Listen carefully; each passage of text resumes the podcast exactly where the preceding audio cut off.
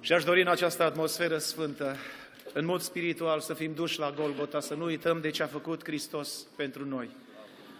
Aș vrea să citesc un text în această zi, în această dimineață, din Sfânta Evanghelie după Matei, capitolul douăzeci și șase, versetele șaizeci și nouă la șaptezeci și cinci, tăgăduirea lui Petru. Face parte din acele momente ale Golgotei lui Isus. Momentul când El s-a dus la fund, iar noi am fost salvați în barcă. Slavă Domnului! Petru însă ședea afară în curte. O slujnică a venit la el și i-a zis: „Și tu erai cu Isus, Galileanul.” Dar el s-a lepădat înaintea tuturor și a zis: „Nu știu ce vrei să zici.” Când a ieșit în privor, l-a văzut o altă slujnică și a zis celor de acolo: „Și acesta era cu Isus din Nazaret.” El s-a lepădat iarăși cu un jurământ și a zis: „Nu cunosc pe omul acesta.” Peste puțin, cei ce stăteau acolo s-au apropiat și au zis lui Petru: „Nu mai încape îndoială că și tu ești unul din oamenii aceia, că și vorba te dă de gol.” Atunci el a început să se blesteme și să se jure zicând: „Nu cunosc pe omul acesta.” În clipa aceea a cântat cocoșul. Și Petru și-a adus aminte de vorba pe care o spusese Iisus: „Înainte ca să cânte cocoșul, te vei lepăda de mine de trei ori.” Și a ieșit afară și a plâns cu amar. Amin. Vă rog să ocupați locurile.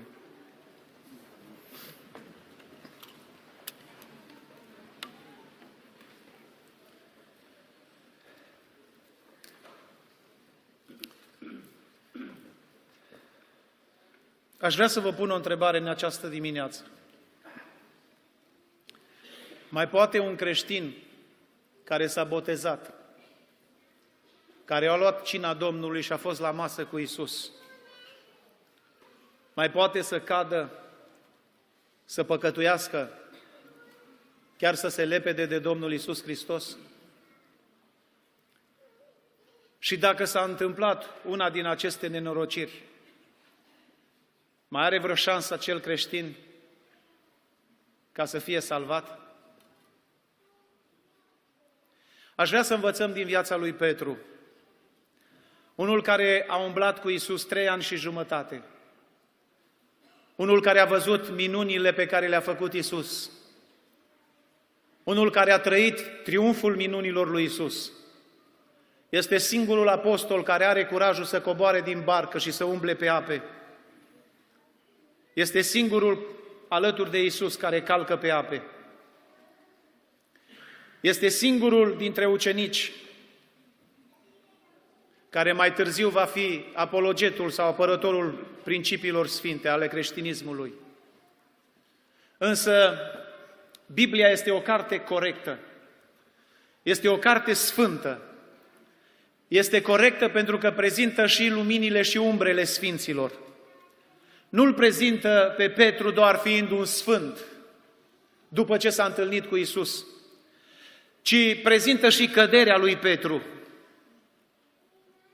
Nu prezintă doar în Vechiul Testament pe David ca fiind un om după inima lui Dumnezeu, un om sfânt, un om pe care chiar și însuși Dumnezeu declară: este om după inima mea. Prezintă și căderea lui David, prezintă și plânsul lui David, pocăința lui David și întoarcerea lui David. Dar să revenim puțin la Petru. Petru, acest pescar, care se întâlnește într-o zi cu Domnul Iisus Hristos și este chemat să-L urmeze, lasă mrejile, profesia de altădată, și-L urmează pe acest învățător. Cu timpul, Petru ajunge la convingerea că Hristos nu-i doar un profet al lui Israel, nu-i doar unul chemat ca să fie împărat al lui Israel, ci mai mult decât un profet, e mai mult decât un împărat.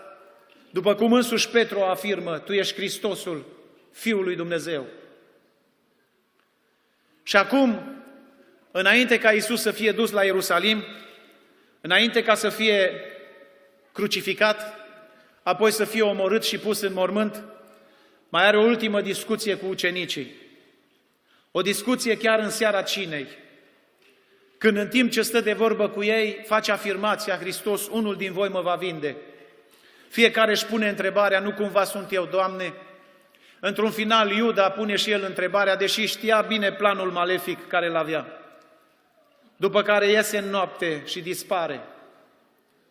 Însă Petru, mișcat de afirmațiile lui Isus și de ceea ce se întâmplă în Sfânta Evanghelie după Matei, capitolul douăzeci și șase, versetul treizeci și trei, Petru a luat cuvântul și i-a zis lui Isus: chiar dacă toți ar găsi în tine o pricină de potignire, eu niciodată nu voi găsi în tine o pricină de potignire.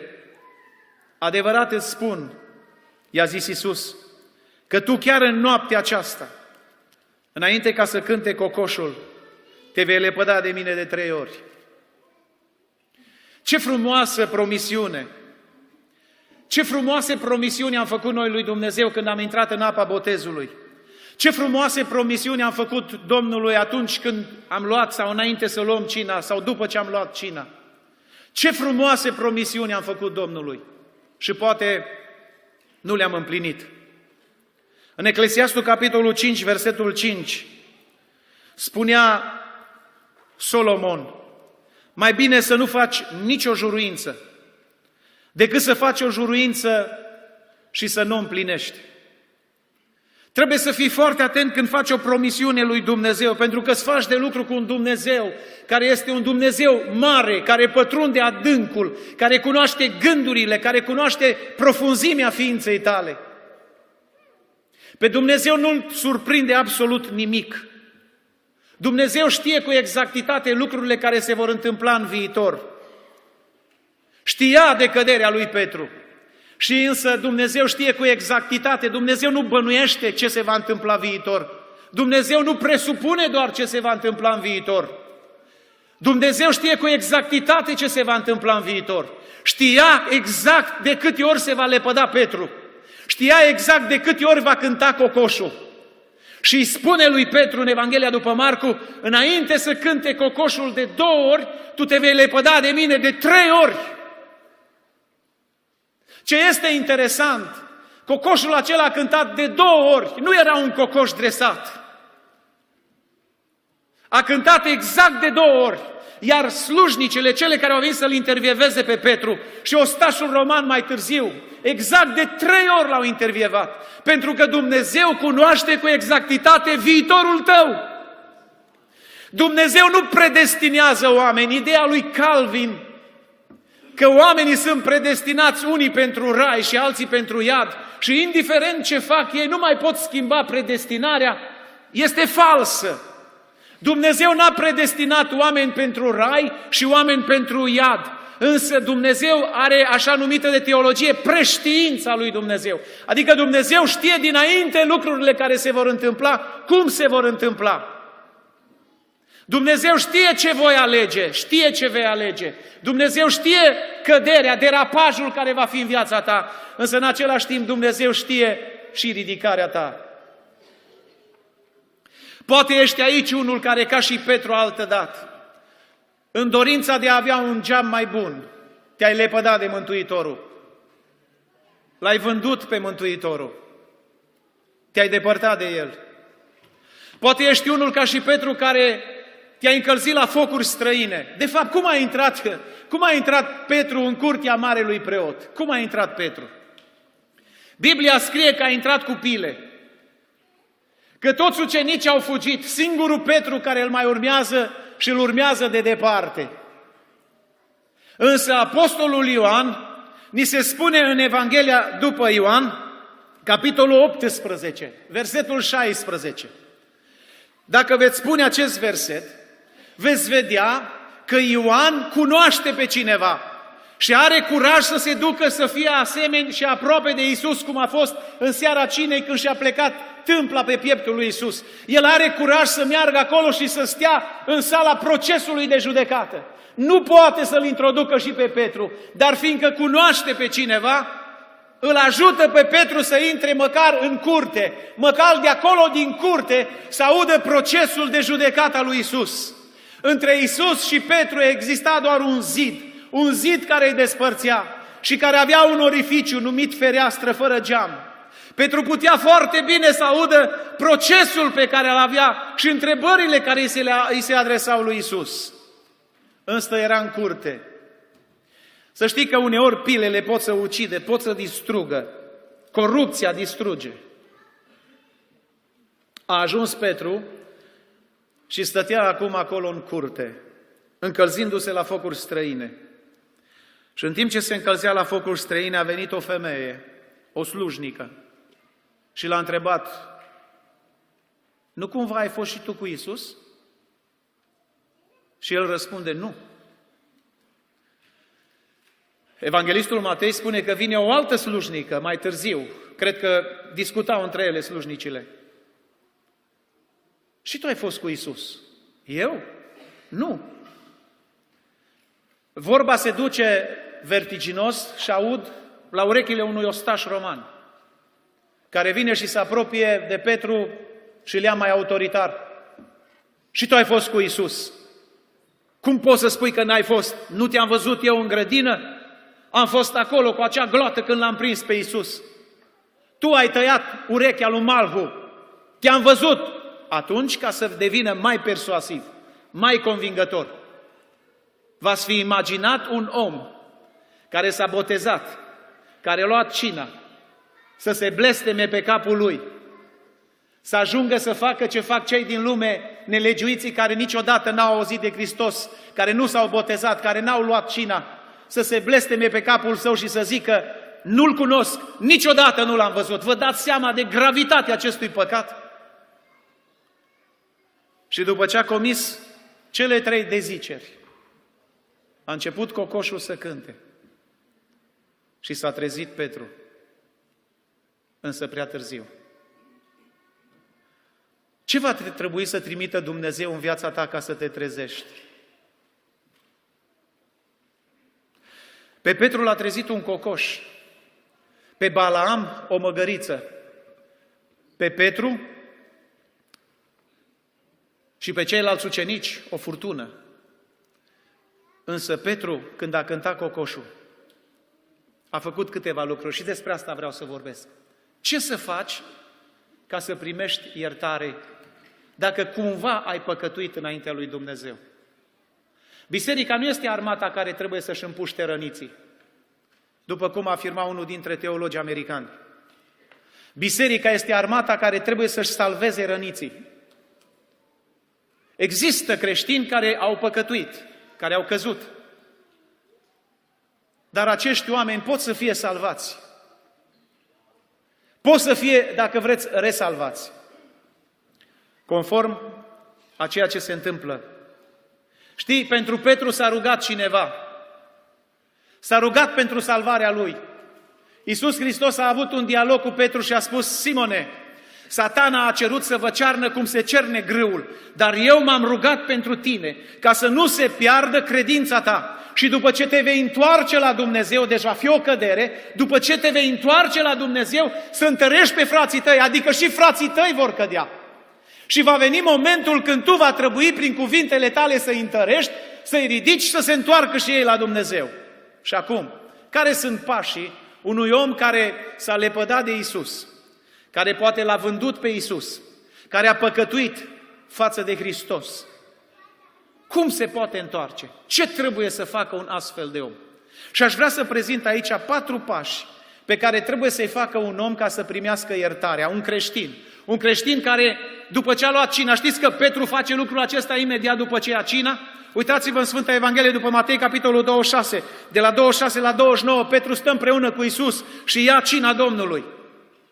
Și ai zice, este imposibil un creștin care după ce a luat cina Domnului să cadă. Uită că se poate întâmpla să cadă. Nu este de dorit. Căderea în viața unui creștin nu trebuie să fie uh, decât un accident. Păcatul nu trebuie să fie premeditat. O adevărată pocăință însumează acești patru pași. Primul pas, primul lucru care a făcut Petru. Știți ce a făcut Petru când a cântat cocoșul? Scrie Biblia că a ieșit afară. A ieșit afară. Primul lucru care trebuie să-l faci este să părăsești mediul păcatului. Locul unde se găsea Petru nu era locul unde trebuia să fie. El n-avea ce căuta acolo. Un mediu al păcatului te va infecta. Nu poți să te joci cu păcatul, să intri în mediul lui și să nu fii afectat. Este imposibil. Petru a intrat unde nu trebuia să fie.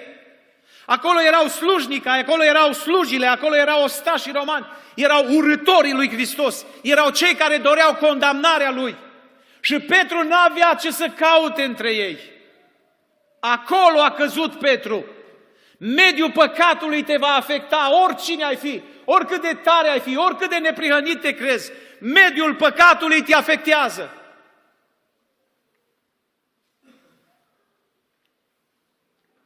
Spune Apostolul Ioan în Ioan capitolul trei, versetul nouăsprezece, versetul douăzeci și unu, că oamenii au iubit mai mult întunericul decât lumina, pentru că faptele lor erau rele, adică au iubit mediul păcatului, n-au vrut, nu vor să iasă din păcat.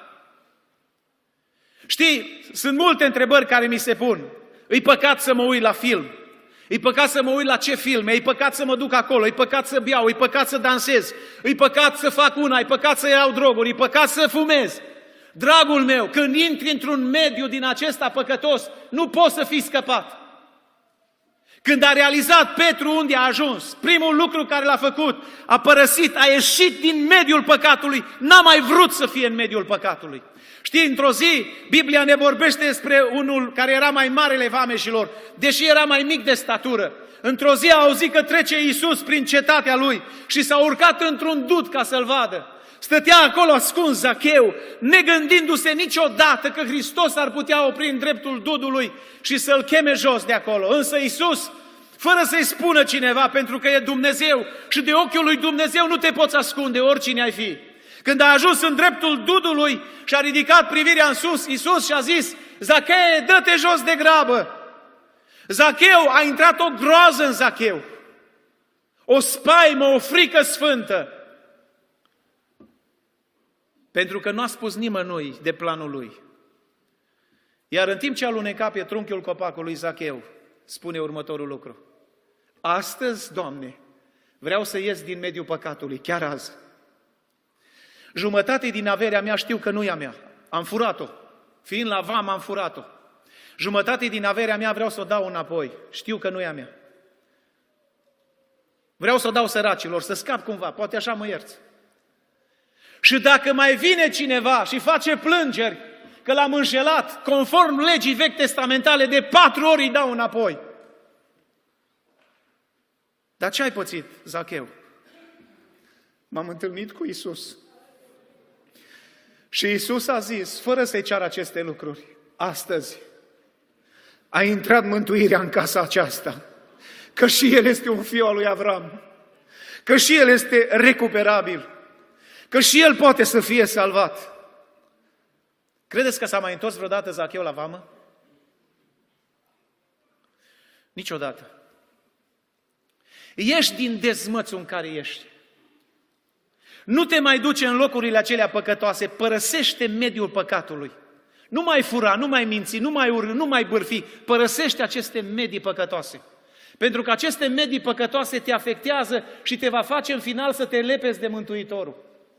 Că ori te lepezi de păcat, ori păcatul te va face să te lepezi de Hristos. Nu putem să umblăm pe două cărări. Nu putem să ne jucăm și cu pocăința și cu lumea și cu Dumnezeu. Nu putem, dragii mei. Trebuie să facem odată o decizie. Noi facem decizia. Nu o să facă primarul decizia în locul meu, nu o să facă păstorul decizia, nu o să facă președintele, nimeni decizia în locul meu. Decizia trebuie să o iei tu personal. Să părăsești mediul păcatului. De aceea uitatul la filme indecente, de aceea ascultatul la muzică indecentă, de aceea locurile unde sunt păcătoase, nu-i bine să le vizitezi, nu-i bine să le asculți, pentru că păcatul te afectează. Un al doilea lucru. Știți ce a mai făcut Petru? Și-a adus aminte de cuvintele lui Isus. Câte vreme a stat înăuntru, unde era mediul păcatului, nu și-a mai adus niciun cuvânt aminte de cuvintele lui Isus. Dar după ce a ieșit afară, că a cântat cocoșul, și-a adus aminte de cuvintele lui Isus. care i-au spus, înainte să cânte cocoșul, de două ori te vei lepăda de mine, de trei ori. Înainte să păcătuiești, adu-ți aminte de cuvintele lui Isus. Știi ce trist este să uităm cuvântul lui Dumnezeu? Știi că păcatul îți întunecă privirea, îți întunecă mintea, îți întunecă gândirea și îți șterge din minte cuvântul lui Dumnezeu? Știi că cel rău tocmai asta plănuiește, ca să-ți șteargă din minte cuvântul Domnului? Ce trist este! Am citit un crâmpei din istoria lui Israel în dimineața asta, din doi Cronici treizeci și patru. Biblia vorbește acolo de un, unul din împărații lui Israel, de fapt despre Iosia. Iosia a ajuns la vârsta de opt ani împărat. Bunicul lui se chema Manase și tata lui Am- Amon. Atât bunicul, Manase, cât și Amon, tatăl, au creat lui Iosia un mediu păcătos. Au fost unii dintre, după cum îi declară Biblia, cei mai răi împărați al lui Israel și al lui Iuda. Pentru că l-au făcut pe Israel și pe Iuda să păcătuiască, să se întoarcă, să întoarcă spatele lui Dumnezeu. Dar tânărul acesta ajunge la opt ani împărat. Și când ajunge la opt ani împărat, în optsprezece ani al domniei lui, adică când ajunge la douăzeci și patru de ani, la douăzeci și patru de ani el își dă seama că Israel n-are propășire, că Iuda este dărâmat, că n-au niciun viitor, pentru un singur motiv, că oamenii aceștia au întors spatele lui Dumnezeu, că atât bunicul cât și tatăl lui au creat un mediu păcătos pentru poporul Israel. Și dacă liderii sunt corupți, poporul va fi corupt. Dacă liderii o iau razna, poporul o să o ia razna. Și omul acesta dă un ordin și spune, vreau să fac ce n-a făcut nici bunicul, nici tata. Vreau să mă întorc cu toată inima spre Dumnezeu. Și dă un ordin prorocul, profe, preotului Hilchia și logofătului Șafan să meargă în templul Domnului. Și acolo în templul Domnului să facă curățenie. Când au intrat în templul Domnului se descrie o imagine sumbră. Acolo era praf peste tot. Pe vasele Domnului s-a depus praful. Cartea Domnului era aruncată acolo undeva, cuvântul Domnului, cartea lui Moise. Și în timp ce cotrobăiesc pe acolo să vadă cât aur este în templu, ce mai este pe acolo, cum ar putea să refacă, să reformeze templu, să facă o reformă religioasă. Logofătul Șafan găsește cartea lui Dumnezeu, care era plină de praf. Știți, avem multe Biblii acasă. Când pe Biblie se depune praful, înseamnă că e mult păcat în viața noastră. Logofătul Șafan a găsit cartea Domnului și a început să o citească, dar în timp ce citea, i-a dat-o preotului Hilchia și spune, părinte, am găsit cartea Domnului.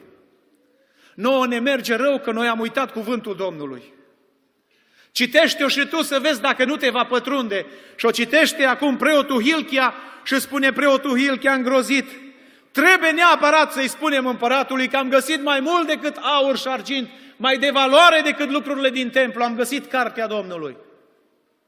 Se duc în fața împăratului Iosia, care acum avea douăzeci și patru de ani, un adolescent împărat, care avea tot ce îi trebuia, însă n-avea pace. Și începe preotul Hilchia să-i citească cuvântul Domnului. Și în cuvântul Domnului scria așa, în vremea aceasta Dumnezeu va aduce toate nenorocirile peste cetatea asta. Pentru că poporul s-a abătut, pentru că poporul a făcut așa, a făcut așa, Dumnezeu va face așa. Erau numai lucruri de groază. Când a auzit împăratul Iosia ce spune cuvântul Domnului, spune că și-a sfâșiat hainele. S-a aruncat la picioarele Domnului. A cerut iertare păcatele bunicului și ale tatălui lui și le-a asumat el. Și spune, noi am păcătuit, noi am făcut ce este rău, noi ne-am abătut de la poruncile tale, iartă-ne Dumnezeule și cheamă tot poporul la post, la rugăciune și la pocăință, la întoarcere la Dumnezeu. Trăim într-o societate când cuvântul Domnului se vrea să fie uitat. În școli cuvântul Domnului este scos afară. În toate instituțiile statului Biblia este dată la o parte. Se încearcă un fel de egalitate, egalitate religioasă, numit ecumenism, care este imposibil. Se încearcă o denaturare, o punere la îndoială asupra cuvântului lui Dumnezeu. Cel mai trist, Biblia este uitată chiar de unii creștini, pentru că luminile acestui veac ne-au orbit mintea. Vrem să avem mai mult, să strângem mai mult, să agonisim mai mult, să investim mai mult, să ne consumăm pe altarele lumii și uităm cuvântul lui Dumnezeu. Unii nici nu ne, ne mai gândim la cuvântul lui Dumnezeu. În Psalmul o sută nouăsprezece, versetul nouăzeci și șapte spune: cât de mult iubesc legea ta, toată ziua mă gândesc la ea. Numai versetul ăsta, dacă îl citim din Biblie și dacă ne judecăm noi pe noi înșine, spuneți-mi, se aplică și nouă? Ne gândim noi toată ziua la legea Domnului, la cuvântul lui Dumnezeu? Aș vrea să ne aducem aminte de cuvântul Domnului. Deci primul lucru, părăsești mediul păcatului. Al doilea lucru, îți aduci aminte de cuvintele Domnului. Al treilea lucru care l-a făcut Petru, a început să plângă cu amar. Vreau să vă întreb, când ați plâns ultima dată în biserică? Știi, plânsul ăsta e de mai multe feluri. Există plâns în urma unui eșec. Există plâns de bucurie. De fapt, noi latinii plângem de bucurie, ne bucurăm plângând. Plângem atunci când ne moare cineva drag. Plângem și normal să plângem. Plângem atunci când, știu eu, am pierdut ceva de valoare. Plângem. Însă niciunul din aceste motive n-a fost plânsul lui Petru. Ci plânsetul lui Petru a fost faptul că a păcătuit, că l-a trădat pe Mântuitorul. Un plâns, un regret, un plâns al pocăinței. Domnul Isus a spus în Matei cinci cu patru, ferice de cei ce plâng, că cei vor fi mângâiați. Am fost foarte uh, mișcat. Tot în dimineața asta citeam despre fostul mare evanghelist Billy Graham și Charles Templeton. Se spune despre Charles Templeton și Billy Graham că erau foarte buni prieteni. În aceeași perioadă au studiat uh, teologia. Charles Templeton era din Canada și Billy Graham era din America. Atât canadianul cât și americanul acesta au avut un succes evanghelic extraordinar. Numai că în viața lui Charles Templeton se schimbă ceva. Dintr-un mare creștin, dintr-un mare evanghelist, ajunge să alunece și să devină un sceptic. Unul care se îndoiește de cuvântul Domnului. Motivul pentru care el a ajuns să se îndoiască, spun specialiștii care au studiat viața celor doi, că Charles a ajuns odată să vadă o revistă, o revistă cu o femeie din Africa, care își ținea copilul mort în mâini, și care se uita așa cumva dezamăgită spre cer. Privirea ei spunea: unde ești Tu, Doamne Dumnezeule? De ce mi-a murit copilul? Atunci Charles și-a pus întrebarea dacă Dumnezeu e așa de bun, dacă Dumnezeu e așa de sfânt, dacă Dumnezeu e așa de minunat, de ce îngăduie să se întâmple ceea ce se întâmplă? Din acel moment a devenit un sceptic și s-a îndoit de cuvântul Domnului. A ajuns mai târziu chiar să scrie cărți contra lui Dumnezeu. A ajuns să devină chiar și un director de televiziune. Ultima carte pe care el a scris-o s-a numit Adio Dumnezeu. La vârsta de optzeci de ani, când Billy Graham predica același mesaj ca și în tinerețea lui, ca oamenii să se întoarcă la Iisus Hristos, Charles a scris cartea Adio Dumnezeu. Unul dintre păstorii din America era foarte interesat, Lee Strebold. A fost foarte interesat de căderea acestui uh, mare om, care, la fel ca și Spurgeon, a avut același succes evanghelic în perioada când a stat lângă Dumnezeu. Iar când s-a depărtat de Dumnezeu, a cunoscut cele mai adânci căderi. S-a apropiat de Charles și l-a întrebat: care a fost motivul pentru care ai alunecat în această cădere, în această depărtare de Dumnezeu? Și el a început să spună anumite motive, dar la un moment dat, Lee Strebold îi pune următoarea întrebare: Mi-ai vorbit mult, ți-am vorbit mult de Dumnezeu și mi-ai spus motivele, dar vreau să te întreb de Domnul Isus Hristos. Ce zici? Momentul acela a fost un moment abrupt în viața lui Charles. A început să plângă cu amar și a exclamat următoarele cuvinte. De Isus mi-e dor, mi-e foarte, foarte dor. A început să plângă cu amar. Dragul meu, în aceste momente, ție ți este dor de Isus? Poate că am trăit fără El, am crezut că putem fără El. Însă adevărata pocăință nu există fără lacrimi. Nu cred în pocăința unde oamenii sar și râd și au o atmosferă jovială doar, spunând că se pocăiesc. Ci în toate paginile Scripturii am aflat că oamenii care s-au pocăit au plâns cu amar.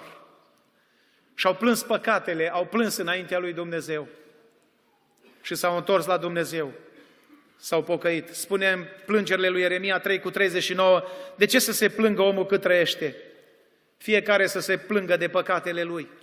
Vrei în această zi să faci o hotărâre înaintea Domnului să părăsești mediul păcatului. Vrei în această zi să-ți aduci aminte de cuvânt, cuvintele Domnului. Vrei în această zi să plângi cu lacrimi de pocăință și să spui, Doamne, regret ceea ce am făcut, vreau să mă pocăiesc. Și ultimul lucru care l-a făcut Petru și să-l faci și tu, este să vii cu păcatele tale la Isus. Oriunde te-ai duce cu păcatele, nimeni nu-ți poate rezolva problema păcatului. Problema păcatului este atât de grav, atât de apăsătoare. În Luca șapte, treizeci și șase la cincizeci, spune că unul din farisei a invitat pe Isus să vină la el la masă. Și a venit Isus să stea de vorbă cu Simon fariseu. În timp ce stătea la masă, a venit o femeie care, fără să-și ceară voie, s-a aruncat la picioarele lui Isus. Cu lacrimile ei îi spăla picioarele și cu părul capului ei îi ștergea picioarele lui Isus. Ce problemă avea femeia asta? Nu era bolnavă de cancer. Femeia asta avea o singură problemă. Păcatele. Păcatele o dureau așa de tare. S-au dus la farisei, s-au dus la preoți și nimeni n-a putut să-i rezolve problema păcatelor. Într-un final a apelat la Isus. Și stând acolo, își plângea păcatele cu lacrimi. La un moment dat, știți istoria. Iisus se uită la Simon și la această femeie și spune lui Simon, am intrat în casa ta și nu mi-ai dat o sărutare. Nu mi-ai dat un lighean să-mi spăl picioarele. N-ai făcut absolut nimic, te crezi un sfânt. Vezi tu femeia asta? Pe care o desconsideri și zici că este o păcătoasă. De când am intrat aici, de când a intrat ea aici, nu încetează să-mi spele picioarele cu lacrimile ei și să mi le șteargă cu părul capului ei. De aceea spun, Simone, păcatele ei, care sunt multe, sunt iertate, pentru că a iubit mult. Ce mare har să fii iertat de Dumnezeu! Ce mare har a avut tâlharul de pe cruce, care n-a mai avut unde să se ducă cu păcatele decât la Isus, care a recunoscut și a spus, pentru noi este drept să murim, dar neprihănitul acesta ce rău a făcut? Doamne, când vei veni în împărăția Ta, adă-ți aminte și de mine. Știți ce a răspuns Isus? Adevărat îți spun, astăzi vei fi cu mine în rai. Te îndemn să vii cu păcatele tale la Isus Hristos. Iuda s-a dus la preoți, dar n-a primit iertare. S-a dezis de toți banii, de toți arginții pe care îi luase pe Iisus. Însă Petru, când plângea, știți la cine se gândea? La Hristos. L-a iertat Iisus? Da. În Ioan capitolul douăzeci și unu, când Iisus stă pe Marea Tiberiadei și așteaptă pe ucenici, are o discuție cu Petru. Pentru fiecare lepădare a lui Petru trebuie să existe și o afirmație. Petru, mă iubești? Da, Doamne. Da, Doamne. Doamne, Tu toate le știi și le cunoști. Știi că Te iubesc. Am vrea să facem o rugăciune acum. Și în rugăciunea aceasta, înainte de a intra în cina Domnului, știu că vom mai face rugăciuni, dar așa am un îndemn sufletesc. Sunt poate aici mulți care au păcătuit, care s-au lepădat poate chiar de Isus. Aș vrea să facem o rugăciune și să-i spunem Domnului: Doamne, iartă-ne! Primește-ne înapoi și fă din nou, Doamne, o biserică puternică, o biserică sfântă. Te rog să ne ierți abaterile, alunecările, căderile, să nu credeți că unul e mai bun ca celălalt. Unul singur este bun între noi, Dumnezeu. Asta a spus-o Iisus: pentru ce mă numești bun? Bun este unul singur, Dumnezeu este bun. Să-i cerem Domnului să ne spele în sângele Lui Sfânt, ca să ne putem apropia de trupul și de sângele Lui Iisus Hristos. Haideți, ridicați înaintea Domnului, să facem această rugăciune, în timp ce rog slujitorii să ne apropiem de masa sfântă. Amin.